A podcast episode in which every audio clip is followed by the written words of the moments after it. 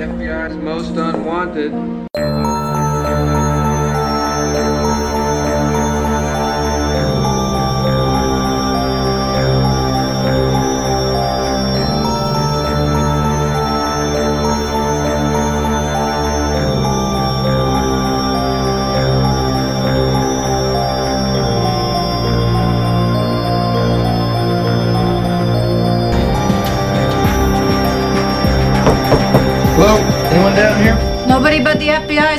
Unwanted.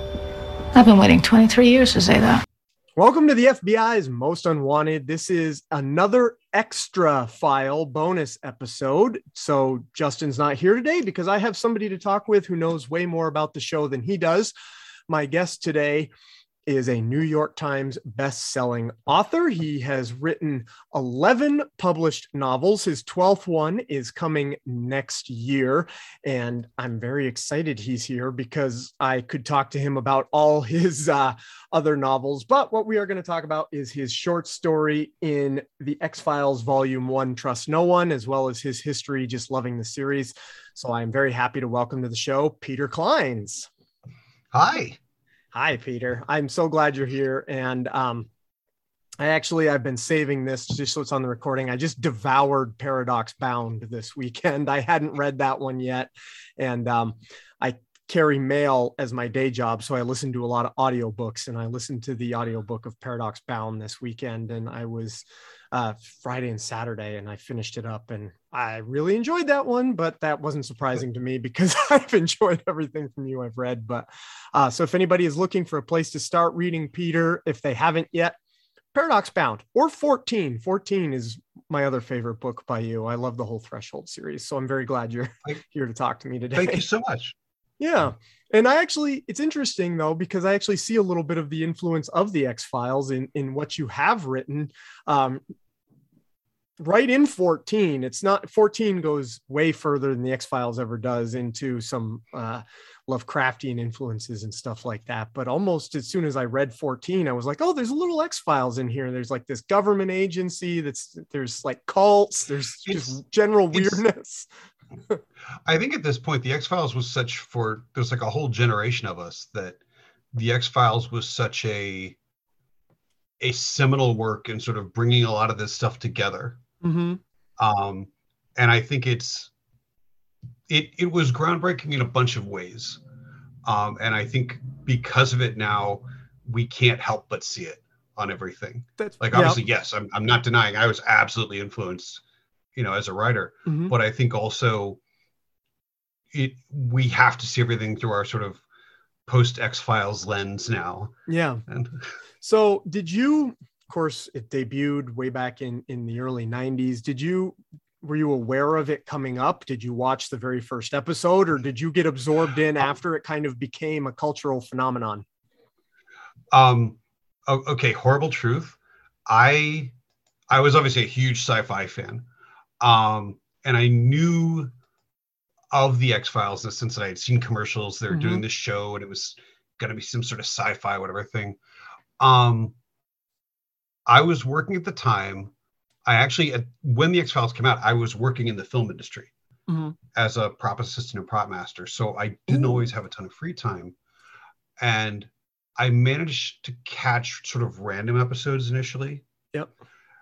By horrible coincidence, the first two episodes I saw were space Oh, the the one about the the astronaut Uh-huh. possessed by that has alien. a, that has a reputation on this show. We measure all the worst episodes of the X Files next to we go. It was not the best, but was it as bad as Space? right.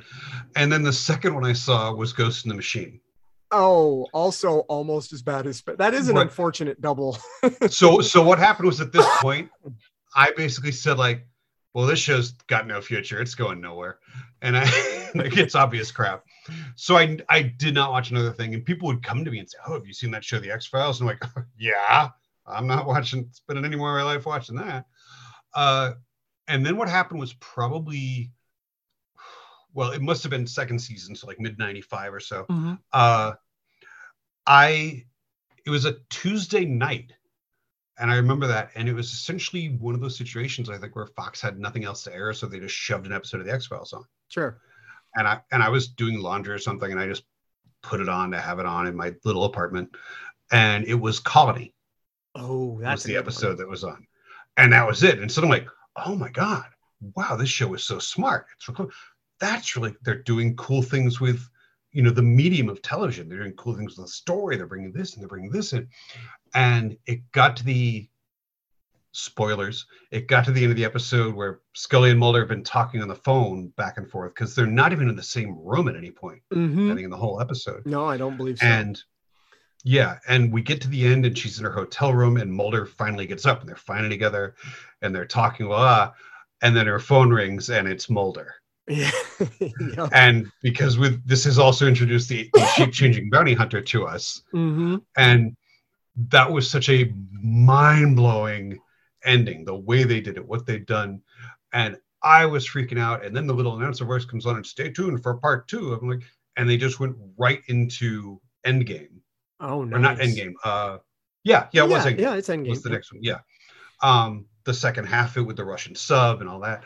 And I was hooked from that point on. that was that was it for me.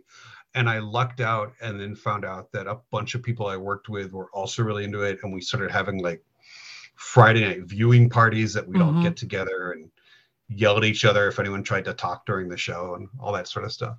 That's Um, the yeah, that's the part I I missed out on because I could just because of my age, I was too young for the X Files at the time. But I always hear stories about that where people are like, it was that you know, almost that must see TV thing where friends would get together and have those viewing parties and kind of like people did uh, several years, pardon me, several years back when uh, Game of Thrones was really big before everybody started to hate Exactly. it in the Yep. final season. you know? um so yeah that's fun and it, and it was dou- it was doubly big for us because a lot of us worked in the film industry. Mm-hmm. Uh, my friends Greg and Alice would generally like host parties at their house, and we would, you know, everybody would be over there. And at least half of us would work in the film industry, and the X Files was also just doing a lot of stuff that you you didn't see on television that they had figured out ways around this. And they had they did things that actually and this sounds a little hyperbolic i know but they changed how television was shot in yeah. a lot of ways. Um you know up until then if you shot stuff at night or in the dark it basically meant you're out there with like 40 klieg lights you know Yep. lighting up the forest for two miles or you're in a brightly lit room with a very thin filter over the lens and saying oh look it's dark you know N- Um, uh, day for night yeah. shoots and yeah exactly Yeah. the A5, the x-files did darkness Mhm. um, and that was a huge thing that, that they used it and they took advantage of it um, to not see things they also um, most people probably don't realize this but i think one of the biggest changes the x-files made and it, it had to do with when they made it and the type of writing they were doing up until that point if you had two people on the phone in a movie on a, on a tv show whatever Mhm. it meant you've got two static shots of actors it meant it, it meant you're sitting at your desk and i'm standing at a payphone and that's it Mm. yep you know that is all that's happening if you know he's in the kitchen she's in the bedroom whatever but people didn't move on phones mm-hmm. and the X Files, to the best of my knowledge, was the first show that took advantage of the fact that these are mobile phones. That good I can, you and I can talk from anywhere. I can be out in a field talking to you on a phone. You can be in a car. I can be halfway across the country, and now suddenly there's like this freedom of being able to place characters anywhere, doing anything mm-hmm. and keeping them in communication, even when, you know, Scully's back at the office digging through files and Mulder's, you know, in the basement of a building in Arkansas. yeah yeah. I never actually even because we just take it for granted now that characters are on their cell phones almost all the time and and it's that trope you see going around where young kids will see see something on television where someone is in trouble and they'll go how come they don't just text somebody or use their cell phone? It's like well because you're, you're, watching an old movie or an old tv show they didn't have them. So right. yeah and i you're right there actually there was an episode uh war of the coprophages actually bases almost uh three quarters of the episode on the fact that Scully is just hanging out at home doing her her you know giving Queequeg a bath and stuff like that, and Mulder's yep. off doing an investigation, and he's just and they're, and they're calling each other back and forth and back. Mm-hmm. I love that episode. I was yeah, I was going to mention really... that later possibly, yeah. but the, I mean. it's it's one of those things that changed so much that now we don't even think about it mm-hmm. that you know people get phone calls on the side of the road now you yeah. know or i'm i'm calling you from the grocery store whatever whereas before this for so much storytelling. You know if people wanted to talk you had to run down the street to the gas station. You had to yep. you know. And i think this the x files happened at a perfect time where one i mean the technology had come into existence. Mm-hmm. you know obviously there no one was doing cell phone stories before there were cell phones. Um but they were really the first people to honestly realize what you could do with this. I'm I I couldn't say anything off the top of my head, but I'm willing to bet you could probably find some TVs and movies from like 92, 93, 94 mm-hmm. where people have cell phones, but the movie is still treating it like a regular phone. Yep. I, I know what that, you mean. That like that they're, they're, not carrying them around with them like i like you leave your cell phone in the car like they're sitting you know? in the car with them talking on you know exactly. like someone like a like a big shot in a limousine i i can right. i can't bring any titles to my mind but i can see that image in my head exactly. somebody sitting in the back of the limousine or, on their phone right or they're or they're you know sitting at a desk talking on their cell phone mm-hmm you know that that we had the technology but but storytellers filmmakers hadn't quite realized the how much freedom this actually gave them now to wow. let people walk around and i think and i think that was one of the things that really made the x-files stand out that it instantly became this very dynamic show that people were always on the move doing stuff mm-hmm. and i think you talking about that kind of just clicked something in my brain about why it stays a show that people like to watch even now all these years later because it's modern storytelling in that way sure the the cell phones yeah. are way out of date and the cars are way out of date and the computers are way out of date but they're hmm. essentially doing the same thing now or in that show as if somebody switched on and I'll just go for something super popular and generic like switched on CSI where CSI yeah. essentially does the exact same thing. I mean, without the monsters or anything, but it's the same type of storytelling.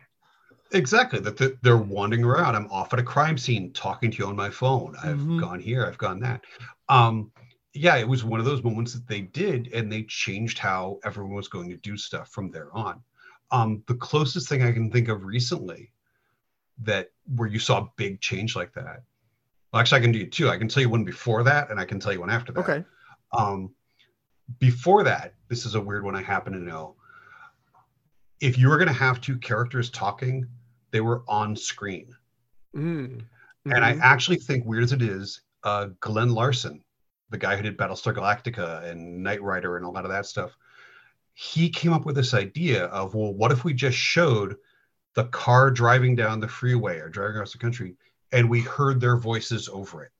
Interesting and that sounds like such an obvious thing you know yeah, the, yeah. the conversation going on while we see the plane traveling or see the car driving but it wasn't like somebody somebody did that shot first and i, I am almost positive it was Clint Larson and everybody adopted it and that is now such a, a natural part of film language that mm-hmm. we all mm-hmm. accept it um, more recently uh, the tv show sherlock from the bbc oh i love that show that but they came up with this whole idea of what if we just saw the text messages on the screen? Mm. Why are we cutting to somebody's a tight on someone's phone? Yep. To see their text messages instead of just seeing the text messages sort of hanging in the air.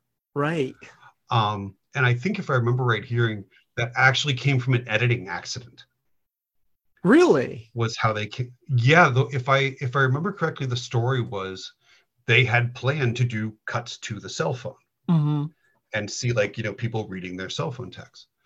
Um, but they hadn't actually shot it yet. So when the editor was tying things together, he literally just put a note to himself of the text that was supposed to appear. So when they were watching the rough cut of this, they hadn't done any of the insert shots or anything yet. And all of a sudden, Benedict Cumberbatch looks down at his phone and like right on the screen next to him, all this text comes up. And uh, Steven Moffat and uh, oh, I just blanked on the other writer producer's name. Oh, um, also- oh boy, I did too. That's awful. yeah, I know because he also acts in it, and because he's he's Mycroft on the show. Well, is but anyway. that's not um that's not Steven Moffat. Shoot. That's terrible. I did the exact Stephen- same thing. I just I just Yeah. did the exact same thing. It's gonna drive me crazy. I'm gonna look it up. Okay, you keep but going. anyway, yeah, they they saw this editing accident happen, and they're like, "Oh my god, that's perfect. That's Real you know, okay. we don't need to look away from Benedict Cumberbatch to see the message." Yep. Mark Gatiss. And now, and now people are do yes, thank you, Mark Gatiss. Um, and now people do that on movies, on TV shows all the time. yeah, they do. Yeah. And- I never but- huh. I never realized it was them that did that because I do love that show and I watched all of it from the from the beginning and I never realized because because it's one of those things that is like a lot of good storytelling it's so Mm-hmm. perfect and so organic you don't like you look at me and think oh that's cool that's clever Mhm. and then you just immediately accept it That- talking about um, storytelling and stuff like that this was a question i was thinking of last night because one of the things is as we go through the show and and justin discovers it for the first time that he and i talk back and forth about is this nature that the myth arc uh, with hindsight seems to get out of control a little bit because they had such long seasons and they didn't necessarily know from season to season if they were going to be renewed which is you know nowadays we do take for we we get limited series. We get creators that that go to netflix or whatever and say i have this story it's this many seasons and then it's done and that's all you get. Whereas the x files has mulder lost his sister. There's this big government conspiracy. We get 24 episodes a season and we might have to do 24 next season. So we can't really give any answers. At the time and 24 the season after that and after that And after that. did it know, like i just said it- it's a it's a hindsight thing now but at the time did it ever feel like that was the storytelling or did it or did you ever have a point in time where you went we're going to get the answers or I it's tough because I think um, you, you bring up a great point that it is even a, a more recent thing that creators are finally getting to tell the story they want. And Mhm. I, I know people would probably object to this, but we're finally getting a little bit away from the like someone is recognizing in a, in this our wonderful capitalist system that it might actually be better to have less of it yeah than to have more. Mhm. Um, and I mean, I say this as I I was and am uh, a huge fan of Lost, Yep. the TV show, and I know that was one of the problems Lost had that the creators only wanted to do a three season show, Mhm. and then it was a four season show, and then it was a five season show, it was a six season. So like, but we Mhm. we don't have this much story. We meant to Yeah. And I think that's that's a little bit of what you're talking about. That on the X Files, you know, we we did have to sort of keep building and expanding and Mhm. going on and i think it's a it's a very tough balance because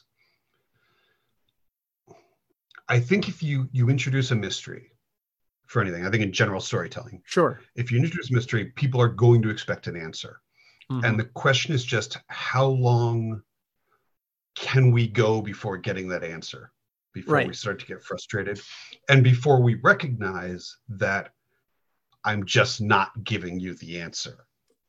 You know that like we Mhm. have an answer and yeah we probably should have found it by now but mulder's phone battery is going to die just as the guy is finally going to answer everything. Oh Mhm. damn my phone battery. Now it'll be another two years before i can call him back for you know. Yeah yeah. So I mean, I loved it, but I mean, again, I think I lucked out that I came to it just at that that sort of pitch perfect moment Mhm. of moment of two year moment of like season two, season three, where they were popular enough to know, all right, we're gonna get more time out of this. So they could plan a little better right. of what they wanted to do, but at the same time, we were just all so invested in it, and we hadn't, we as as consumers of stories, had not yet sort of become aware of, or or conscious, I guess would be a better way to put it, Mhm. of the fact that of that balance of the network is going to want as many seasons as possible Sure. but they have to hold off on the story. They can't give us the answer because the minute they give us the these answers, certain parts of the story are over. hmm You know, Yeah. so so It's- yeah, I I it's interesting because I know that like by the time they got to the movie, the first movie between season five Yeah. and season six, that movie was supposed to be here's the wrap up of this whole Mulder's sister kind of story arc. And then they get to season six, and season six is actually not terrible. And it seems like here's a fresh no, it's not because season seven, eight, and nine. no, I know, but what a ring, what a ringing endorsement. Season six is not terrible. right it's got some really good episodes in it like i think season six is the uh x-files cops crossover episode uh x-cops which is Yep. really outstandingly good um considering it's got the dumbest premise in the world let's cross cops and x-files um but it, it it's like okay we we gave these answers. Where do we go from here? And they had this season six where maybe they could start going somewhere else and then lost that thread i think of of starting a new mystery perhaps or something like that. Because like you were saying with mystery storytelling once you have the answers you can't then go backwards and go okay now Right. we let's explore the same mystery we just got done exploring and add more And- to and- that instead and you also have the problem of the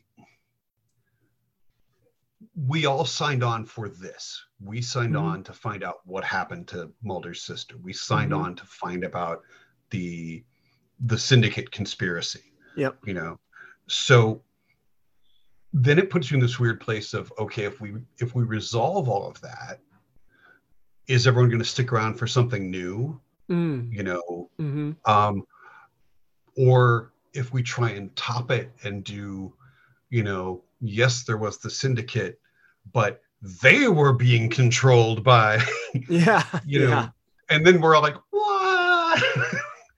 That makes sense. um yeah so so it is that tricky thing of like do we do we try and convince people there was another conspiracy going on that Mhm. just for reasons we never talked about until now or right you know I, I i get that and i actually i sympathize a lot with with Mhm. tv writers who have to struggle with you know like you were saying we have no idea if we're going to get picked up you know Mhm. past our our first 13 now our first 22 next season so okay how much of our story do we plan to tell Mm. if if we're trying to do this sci-fi mystery this you know horror whatever so do we just assume we're getting the one season and that's it and then next season we'll try and figure something else out or you know Nope. do we stretch it out and risk leaving tons of things hanging forever Mhm. And I I- think um I think that's why at least for me and I'd be interested to get your view on this in in in hindsight in in rewatching it again I tend to revisit the more monster of the week episodes. Not that I feel like the show could have existed forever just being monster of the week but they hold up a little better just because they they stand by themselves versus yes the um knowing now what I know after watching the show two three times that that the conspiracy angle of it kind of fizzles out somewhere towards the end. yeah Okay. It definitely does. I I am I have always been a big fan of the Monster of the Week episodes. Um especially I I think I'm a little bit in the minority here. I've never been clear how a lot of other fans feel. Mm. I love the goofy episodes. Oh, I'm lo- so glad to hear that because I do too. I- I love the I I really really love it when they'll sort of take that step back and on one level or another just acknowledge like this is all kind of ridiculous, isn't Uh-huh. it? yeah. um, Um, you know i i love like we were saying uh, war of the coprophages Yep. is fantastic jose chung's from outer space so um yeah The um, one with uh, uh the other one I was thinking about just last night was uh, what is it El Muto? Uh, I don't think that's the title of the episode, but it's the one that ends in like a black and white dance scene with a two faced monster. Um, yes i, I know can't the think of the mean, title but off the top of my head, Oh. but I know the monster's name is Mudo or something like. Maybe that's even the name of the episode is Mudo. I can't remember off the top of my head, but there's that there's hollywood A.D. when they're all in the bath Yep. everybody's taking a bubble bath together yep. um in in the newer ones when they sort of had the the relaunch whatever they, Mhm. the the were monster Yes. Oh, that episode is with- so. I think that one was pretty well universally received too. I don't think it's just you. Yes, I I- think the Were Monster thing. Everybody went.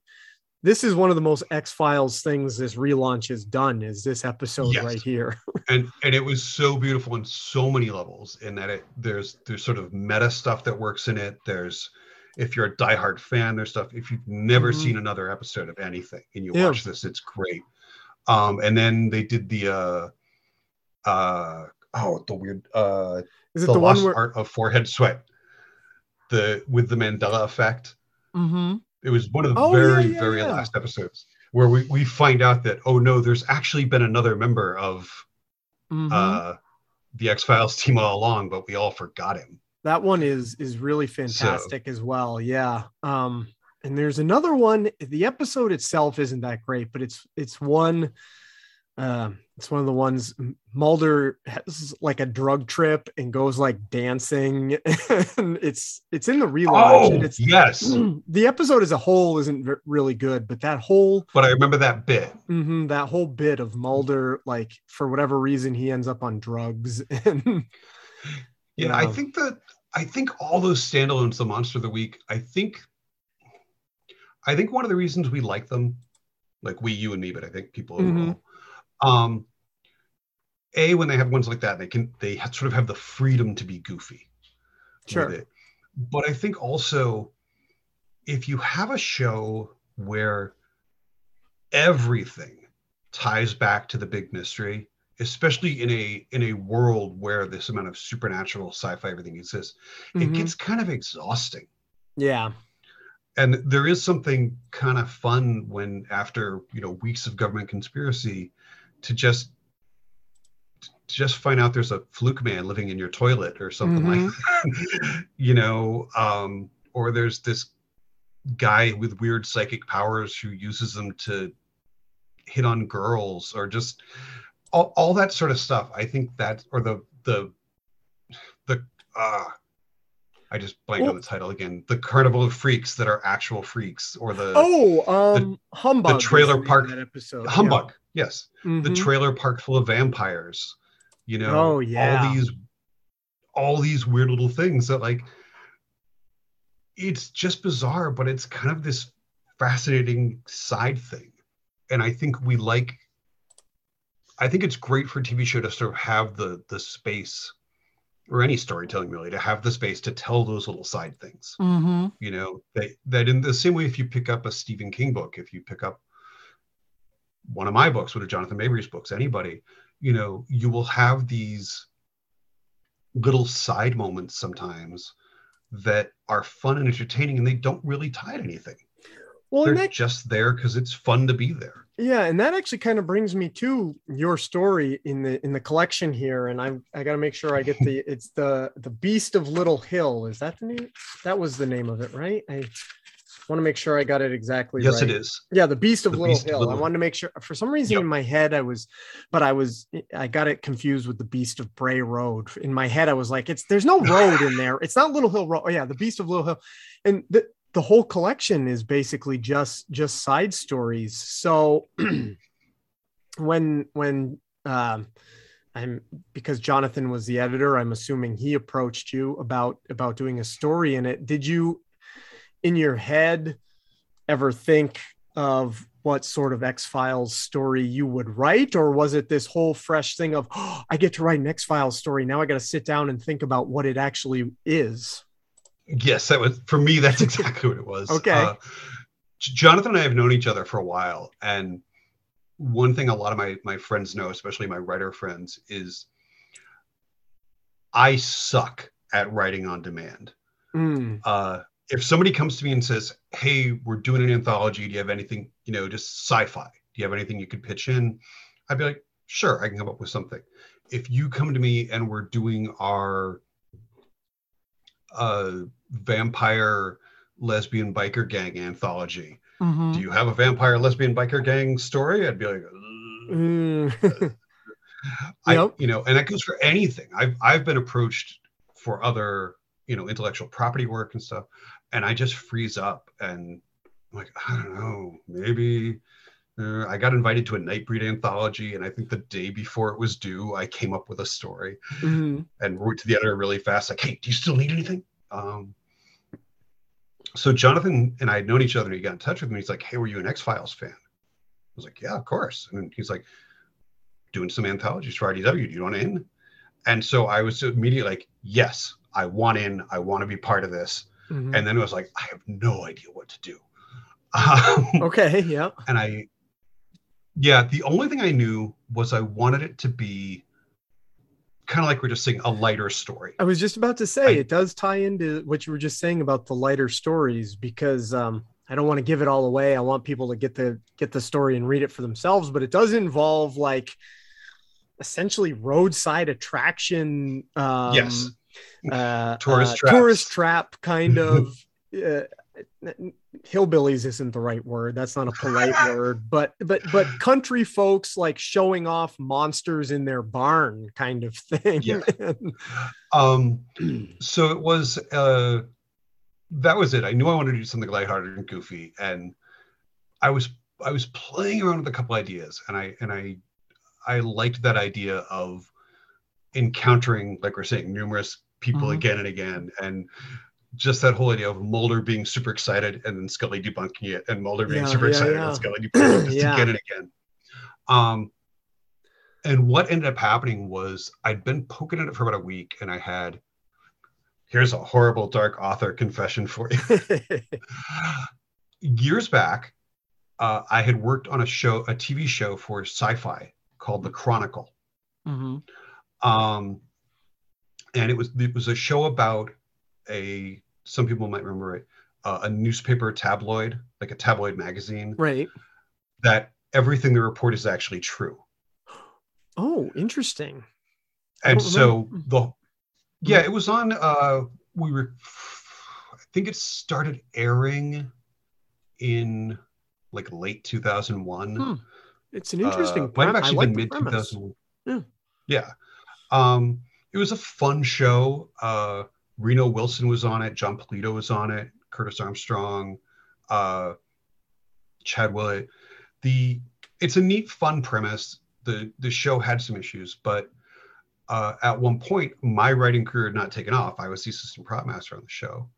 Um, I wrote an episode, a bottle episode for the show Mhm. with uh if anyone you've probably brought this up on this but a bottle episode Sure. is basically when you try and make an episode that uses no new sets needs Yep. very few new One actors one location. Yeah, like um, uh, Dead Calm, the one where they're on the boat and Yeah. they're just on the boat Yep. the entire episode. right or Yeah. or if you think of like star trek next generation uh this is actually where i first heard it when you have an episode that's entirely set on the ship Yes. and it's Mhm. all locate like rooms you've seen before hallways Yep. you've seen before sets you've seen before Yep. that's a bottle show it's when we're, we're trying Cost to do that one episode Mhm. Exactly. Yes. Um, so I knew I I figured I would try. I had been trying to write screenplays for a while. Um, I wrote a script for the Chronicle with the idea of could I break in with a bottle show because it would be cheaper. So right off the Mhm. bat, my script is more appealing. Um, and nothing ever really happened with that.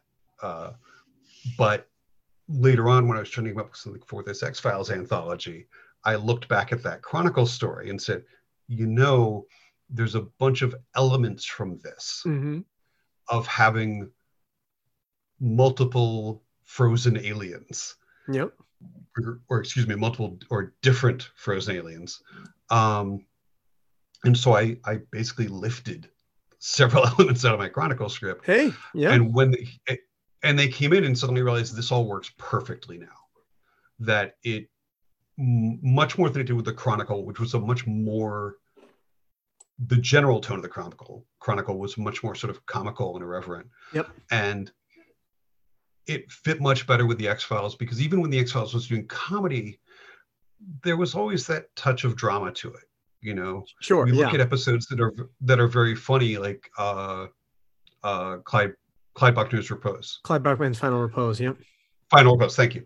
Um, and it's a very funny episode, but it's also kind of sad. It's really sad. It is. Yeah. you know and and there's there's episodes they do that are very funny that will suddenly have moments of like okay wait suddenly this is actually very creepy hmm like you know we'll have that twist uh in think of in uh jose chung's from outer space Yep. which is funny funny funny we're all kind of giggling laughing we're, we're laughing at the sheriff going bleep this Yes. and all that. And all of a sudden, Mulder's driving down the road and finds that naked guy in the road who grabs him Mhm. and is like, This is not happening. This is not. yeah. and we're all like, yeah. Oh, wait a minute. This is. it's that thing that you always hear that comedy and horror are closely related because they're both the subversion of expectation. yes. So That's like, I, I, i've not heard it put exactly that way, but that is it. Oh okay true. but yes and, and so that's why co- comedy and horror tend to work so well together in the way you were just talking about because you're you're laughing the whole episode because subverting your expectation and then just when you're comfortable having the episode be light and humorous bam let's hit you with this like freaky naked guy covered in scars or burns or whatever in the middle of the Yeah. road you know so yeah Um, and that's what I wanted to do. I realized my my story about multiple frozen aliens would be could be very funny Mhm. and yet still have a little bit of heartstring pulling and hopefully one or two bits that are actually oh crap we've just realized what's actually going on here. This is kind of scary. Yeah. So and the you mentioned something when you were talking about um you know you were talking about how you wanted to have mulder get excited about something and, and scully debunk it and stuff like that. We bring that up a lot too because there does come a point in the show where scully not eh, not believing mulder mulder is kind of by default right all the time because of the nature of the show and it does get a little bit much where you bump up against Scully, who has seen so much stuff, still going, nah, I don't think that that's it. And Yeah. so it is always sad. There's a few episodes. In fact, I think the next one we're going to review is Quagmire, uh, where where there's all the, the attacks going on in the town. And by the end of the Mulder thinks it's a lake monster, and it turns out it's an alligator. And so he's technically wrong but then right as they leave it, it ends where you see the lake monster coming out of the water so he's also right, Right. but you, you you still leave the episode with a sense of oh this is one where mulder wasn't right and that's kind of always refreshing that's and that's always one of the odd ones to me where like what are we actually saying at the end of this episode was you know mm-hmm. Like we've what we're really saying is we found an explanation that everybody likes mm-hmm.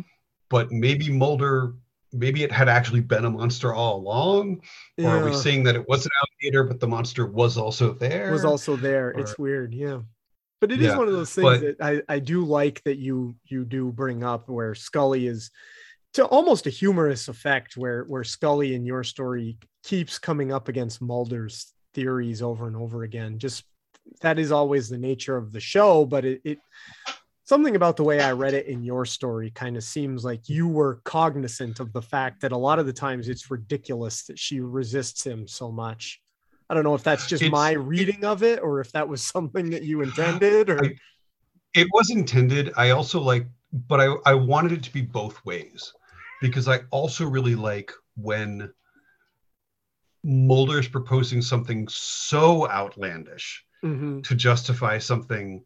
And, and there are those moments as well in the series, which is part of the fun, Mhm. where you know we'll we'll find a rock in the middle of the road and Mulder will have a dozen explanations of how this rock got there and what this rock could mean and what it symbolizes. Yeah. And Scully is basically just sitting there like, or it's a rock.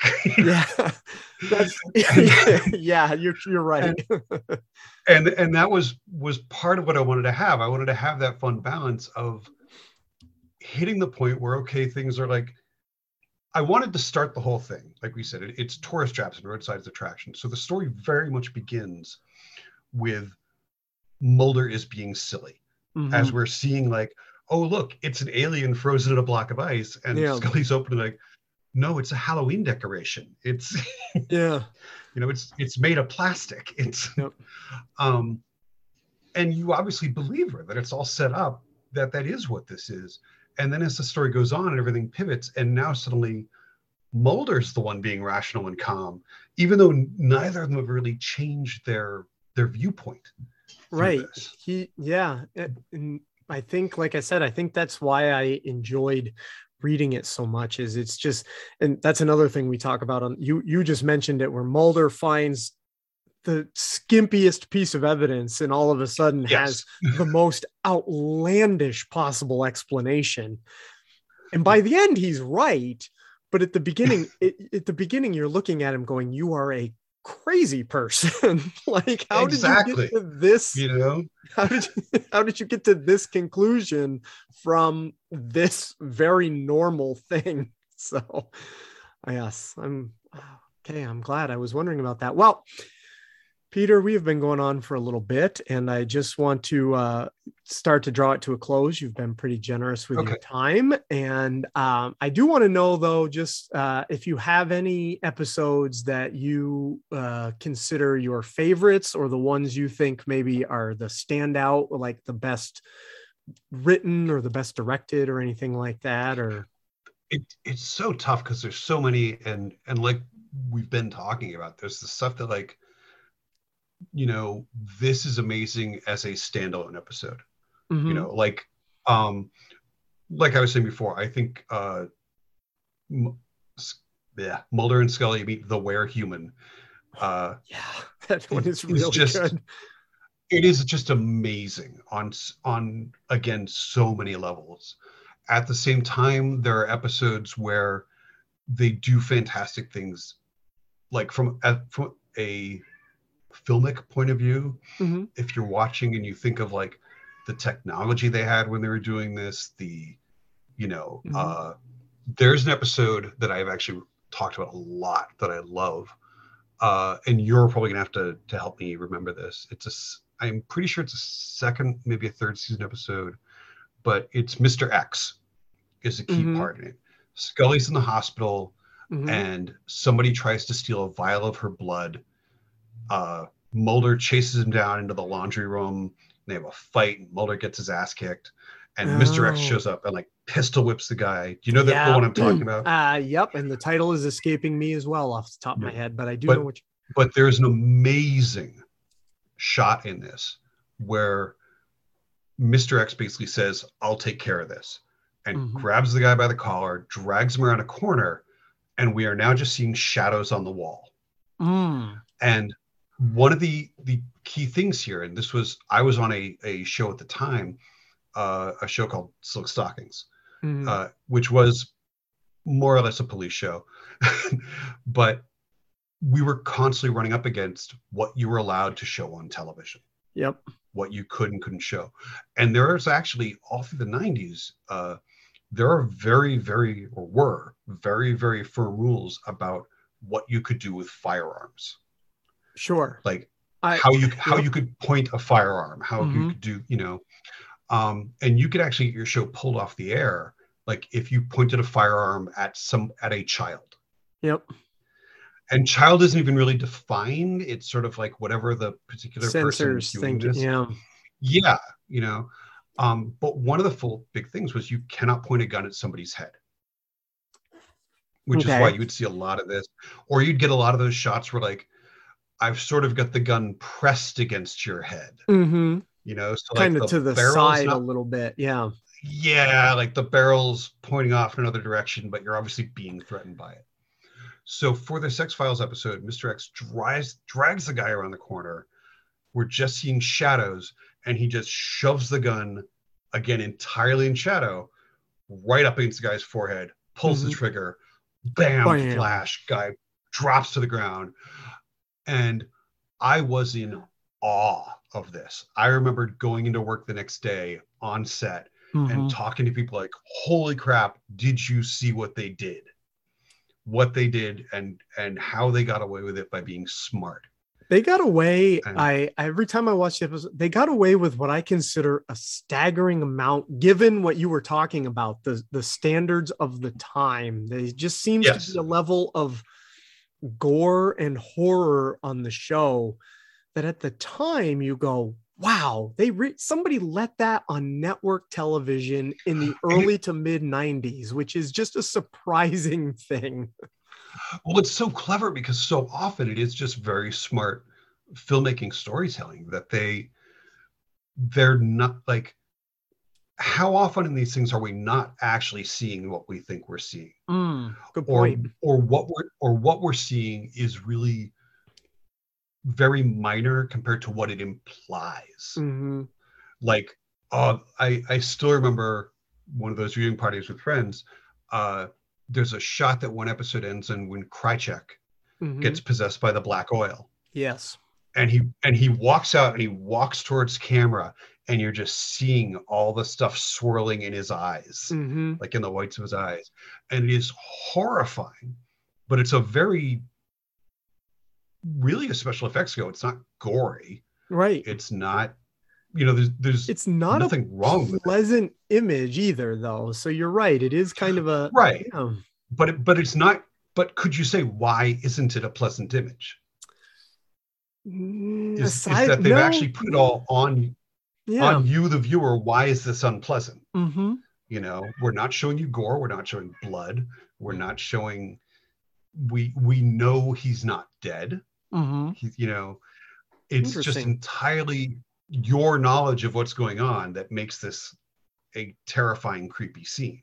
Yeah good point. So and you just you were talking about viewing parties and i almost forgot about this. You mentioned a story about rick springfield that i just have to know real oh god. Yes. Okay um so absolutely true story. Um what happened was uh i was day playing on a tv show called uh high tide Mhm. which was if anyone remembers it i think it ran for a year two years. Rick springfield played a private detective who works out of a surf shop okay. Um and just for whatever reason uh one of their regular guys wasn't going to be there. I got a phone call hey could you come in and just work for the day? Be a, Mhm. essentially a temp worker on Sure. the show. And i was like sure. And my friend alice uh, who i mentioned earlier of greg and alice Yeah. uh, was also working on the show. It was a friday night. We were very upset because the show was running late. We were filming in downtown san diego we are not going to make it home in time to see the x files Mhm. and tonight was the uh, season three premiere, which you know season two had ended with Mulder in the underground boxcar yep with the being bodies. They threw the firebomb in, yeah big explosion. Yeah. So what's going to happen? Oh my God, season three, what's going to happen? So we're getting near the end of the day. We're in the last couple shots that they have to do. Alice and I are lamenting loudly about the fact that we're we're definitely not going to make it home. The show starts in like ten minutes. sure And the locations manager says, okay, look, we're, we were actually filming uh, at the Sheraton downtown San Diego in their penthouse. Uh, this is, for anyone who's ever been, this is one of the big San Diego Comic Con hotels. Mhm. They had rented the penthouse for the day. They're like, every bedroom has a TV. And, and for the time, you know, these monstrous, like 50 inch television. Yeah, yeah. um, and the locations manager knew both of us from different things. And it's like, you guys don't screw around, don't do anything. You can just crash here and watch the show. And I'm like, are you serious? And he's like, yeah. I'm like, done. We will we will Perfect. we'll we will we'll clean the room ourselves after. Yeah, yeah. so finish filming for the day. Everything's gone. Alice and I had already like sort of staked out one of the I think the master bedroom, and we go running in, throw ourselves down, and we're just like both laying on the bed next to each other, like X Files, X Files, X Files. Yeah, yeah. and the the show is just starting um and oddly enough rick springfield wanders in 'cause, you know, Wow. and he just wanders in and he looks at us and he's like what are you guys doing and we're like shh, shh x-files x-files is coming on and he kind of looks at us for a minute and then he literally just climbs into the bed and flops himself right down between us and and so then what ended up happening over the next half hour is it was very clear rick had never seen the x-files before hmm that he had not. And Alice and I, I mentioned, are part of this group of die-hard X-Files. Yeah, fans. yeah. So for the next half hour, basically something would happen, and Rick Springfield would be, "So who's this guy? Shut up!" And, and somebody would like elbow him or smack him on the arm or something like that, and then he's like, "Are they? The, shut up!" Who's the guy with the shut up? this oh my gosh, that's surreal. and and finally like at the half hour break he just got up and he's like you guys are take this really seriously and we're like yes yes we do and he left to go home and alice and i watched the last half hour of the show That's funny. Oh my gosh. so That is very that, that is how, that, that is my story of of hanging out in a big penthouse bed with rick springfield watching the x-files Awesome. Awesome. Well, uh, Peter, I want you to plug whatever you like to plug. You are a, a great follow on Twitter. I think people should follow you there. And also, um, I, I want people to be able to find your books. So if you have a preferred bookseller, I want you to plug your preferred bookseller and all that good stuff. Okay, well, the the big thing I'm plugging is the Broken Room. Uh, comes out in March, like uh, well, I think six weeks from when we're recording this Mm-hmm. right now. I'm not sure when you're gonna have it up, but I'm going to have it up Uh, fairly Broken Room. soon. Yeah. okay. So Broken Room, March 1st. Yay. Yay. Um, uh, a friend of mine actually just got to read it early and blurbed it as cosmic horror John Wick. Ooh. So I, was already That's- that's my interested, plug and that's that. even more intriguing. and we we went around pitching it as uh, Jack Reacher meets Stranger Things. Okay. So that's your that's your big plug for what the broken room is. As far as like favorite booksellers, honestly, a I'm a I'm a big fan of small bookstores. So Mhm. go to your local small bookstore. If you pre-order it there, pre-ordering is always great for authors because it tells publishers there's an early interest. Yep. Um, pre-orders are great. Find your local bookstore. If you don't have a local bookstore you like, re- resort to online Okay. Um. I know bookshop Um, bookshop.org. Anybody looking for to support a local bookseller, go to bookshop.org and plug in your IndieBound is another great one. indie bound. Yep. Okay. Wow. Um, and past that, your format, your chosen whatever works best for you. So Mm-hmm. Excellent. Perfect. Well, I'm very glad that you uh, came and did this. Thank you once again for for being Thank here. Thank you so much for- me. Yeah, and I'm I was very glad to have you. And um, this is the official end of the show right here. So goodbye, everybody, from me and Peter. And I'm going to ask Peter one more question before he gets off the line. But it's only interesting to me who has read a book, has read a couple of his books, and and has a, a query for Peter. so dun, All dun, right. dun. yeah.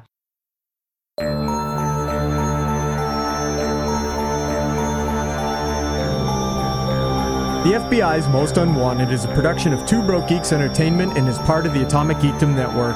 Find the flagship Two Broke Geeks podcast wherever you download podcasts or online at twobrokegeeks.com. You can find the Atomic Geekdom Network at atomicgeekdom.com. Our artwork is by Justin Kowalski. You can find him on Twitter at J underscore Rocka. Our theme music is by Tony Longworth. You can find him on Twitter at Tony Longworth or on Facebook, Tony Longworth Dark Composer. You can help out the podcast by subscribing and leaving us a review. Thanks.